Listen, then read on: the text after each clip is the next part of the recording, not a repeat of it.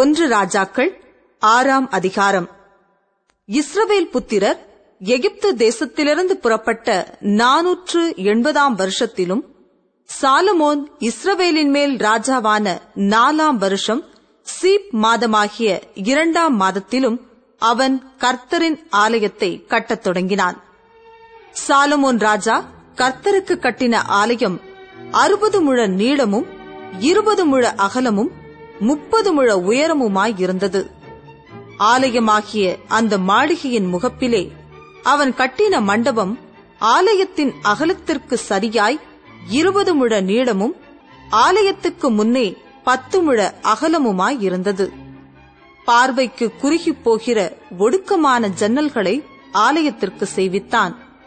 அவன் தேவாலயத்தின் சுவரும் சந்நிதி ஸ்தான சுவருமாகிய ஆலயத்தின் சுவர்களுக்கு அடுத்ததாய் சுற்றுக்கட்டுகளை கட்டி அவைகளில் அறைகளை சுற்றிலும் உண்டாக்கினான். கீழே இருக்கிற சுற்றுக்கட்டு 5 முழ அகலமும் நடுவே இருக்கிறது 6 முழ அகலமும் 3ஆவதாயிருக்கிறது 7 முழ அகலமுமாயிருந்தது. அவைகள் ஆலயத்தினுடைய சுவர்களிலே தாங்காதபடிக்கு ஆலயத்தைச் சுற்றிலும் புறம்பே ஒட்டுச் சுவர்களை கட்டுவித்தான். ஆலயம் கட்டப்படுகையில் அது பணி தீர்ந்து கொண்டுவரப்பட்ட கற்களாலே கட்டப்பட்டது. ஆகையால் அது கட்டப்படுகிற போது சுத்திகள், வாச்சிகள் முதலான எந்த இருப்பு ஆயுதங்களின் சத்தமும் அதிலே கேட்கப்படவில்லை. நடு அறைகளுக்கு போகிற வாசற்படி ஆலயத்தின் வலதுபுறத்தில் இருந்தது. சுழற்படிகளால் நடு அறைகளுக்கும் நடு அறைகளிலிருந்து 3ஆவது அறைகளுக்கும் ஏறுவார்கள். இவ்விதமாய் அவன் ஆலயத்தை கட்டி கேதுரு மர உத்திரங்களாலும் பலகைகளாலும் ஆலயத்தை மச்சுப்பாவி முடித்தான். அவன் 5 முழ உயரமான சுற்றுக்கட்டுகளை ஆலயத்தின் மேலெங்கும் கட்டுவித்தான். அவைகள் கேதுரு மரங்களால் ஆலயத்தோடே இணைக்கப்பட்டிருந்தது. அப்பொழுது கர்த்தருடைய வார்த்தை சாலமோனுக்கு உண்டாயிற்று. அவர், நீ என் கட்டளைகளின்படி நடந்து என் நீதி நியாயங்களை நிறைவேற்றி என் கற்பனைகளின்படியெல்லாம் நடந்து கொள்ளும்படிக்கு அவைகளை கைக்கொண்டால் நீ கட்டுகிற இந்த ஆலயத்தை குறித்து நான் உன் தகப்பனாகிய தாவீதோடே சொன்ன என் வார்த்தையை உன்னிடத்தில் நிறைவேற்றி இஸ்ரவேல் புத்திரர் நடுவிலே வாசம் பண்ணி என் ஜனமாகிய இஸ்ரவேலை கைவிடாதிருப்பேன் என்றார். அப்படியே சாலமோன் ஆலயத்தை கட்டி முடித்தான். ஆலயத்து சுவர்களின் உட்புறத்தை தளம் தொடங்கி சுவர்களின் மேல்மச்சு மட்டும் கேதுரு பலகைகளால் மூடி இப்படி உட்புறத்தை மரவேலையாக்கி ஆலயத்தின் தளத்தை தேவதாரி விருட்சங்களின் பலகைகளால் தளவரிசைப்படுத்தினான். தளவரிசை தொடங்கி சுவர்களின் உயரம் மட்டும் ஆலயத்தின் பக்கங்களை தொடர்ந்திருக்கிற 20 முழ நீளமான மறைப்பையும் கேதுரு பலகைகளால் உண்டாக்கி உட்புறத்தை மகா பரிசுத்தமான சன்னதி ஸ்தானமாக கட்டினான். அதன் முன்னிருக்கிற தேவாலயமாகிய மாளிகை 40 முழ நீளமாயிருந்தது. ஆலயத்திற்குள் இருக்கிற கேதுரு மரங்களில் மொக்குகளும் மலர்ந்த பூக்களுமான சித்திர வேலை செய்திருந்தது. பார்வைக்கு ஒரு கல்லாகிலும் காணப்படாமல் எல்லாம் கேதுரு மரமாயிருந்தது. கர்த்தருடைய உடன்படிக்கை பெட்டியை வைக்கிறதற்கு ஆலயத்துக்குள்ளே சந்நிதி ஸ்தானத்தை ஆயத்தப்படுத்தினான். சந்நிதி ஸ்தானம் முன்புற மட்டும் 20 முழ நீளமும் 20 முழ அகலமும் 20 முழ உயரமுமாயிருந்தது. அதை பசும் பொன் தகட்டால் மூடினான். கேதுரு மர பலிப்பிடத்தையும் அப்படியே மூடினான். ஆலயத்தின் உட்புறத்தை சாலமோன் பசும் பொன் தகட்டால் மூடி சந்நிதி ஸ்தானத்தின் மறைப்புக்கும் பொன் சங்கிலிகளை குறுக்கே போட்டு அதை பொன் தகட்டால் மூடினான்.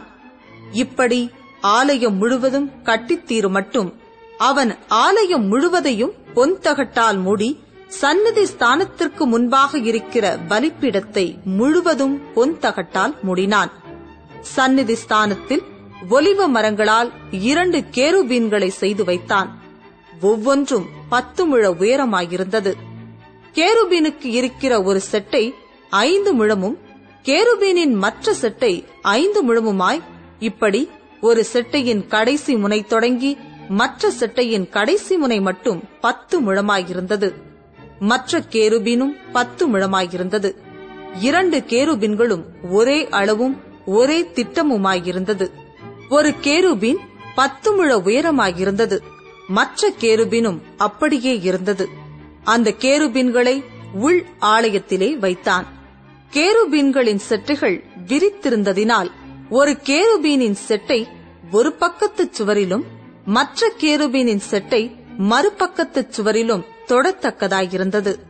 ஆலயத்தின் நடு மையத்தில் அவைகளின் செட்டைகள் ஒன்றோடொன்று தொடத்தக்கதாயிருந்தது. அந்த கேருபீன்களை பொன் தகட்டால் மூடினான். ஆலயத்தின் சுவர்களை எல்லாம் அவன் சுற்றிலும் உள்ளும் புறம்புமாக கேருபீன்களும் பேரிந்துகளும் மலர்ந்த பூக்களுமான சித்திரங்களும் கொத்து வேலைகளுமாக்கினான். உள்ளும் புறம்புமாயிருக்கிற ஆலயத்து தள வரிசையையும் பொன் தகட்டால் மூடினான். சந்நிதி ஸ்தானத்தின் வாசலுக்கு ஒலிவ மரங்களால் இரட்டை கதவுகளை செய்தான். மேல் சட்டமும் நிலைகளும் மறைப்பின் அளவில் 1/5 பங்காயிருந்தது. ஒலிவ மரமான அந்த இரட்டை கதவுகளில் அவன் கேருபின்களும் பேரிந்துகளும் மலர்ந்த பூக்களுமான சித்திரங்களைச் செய்து அந்த கேருபின்களிலும் பேரிந்துகளிலும் பொன் பதியத்தக்கதாய் பொன் தகட்டால் மூடினான். இப்படி தேவாலயத்தின் வாசலுக்கும் ஒலிவமர நிலைகளை செய்தான்.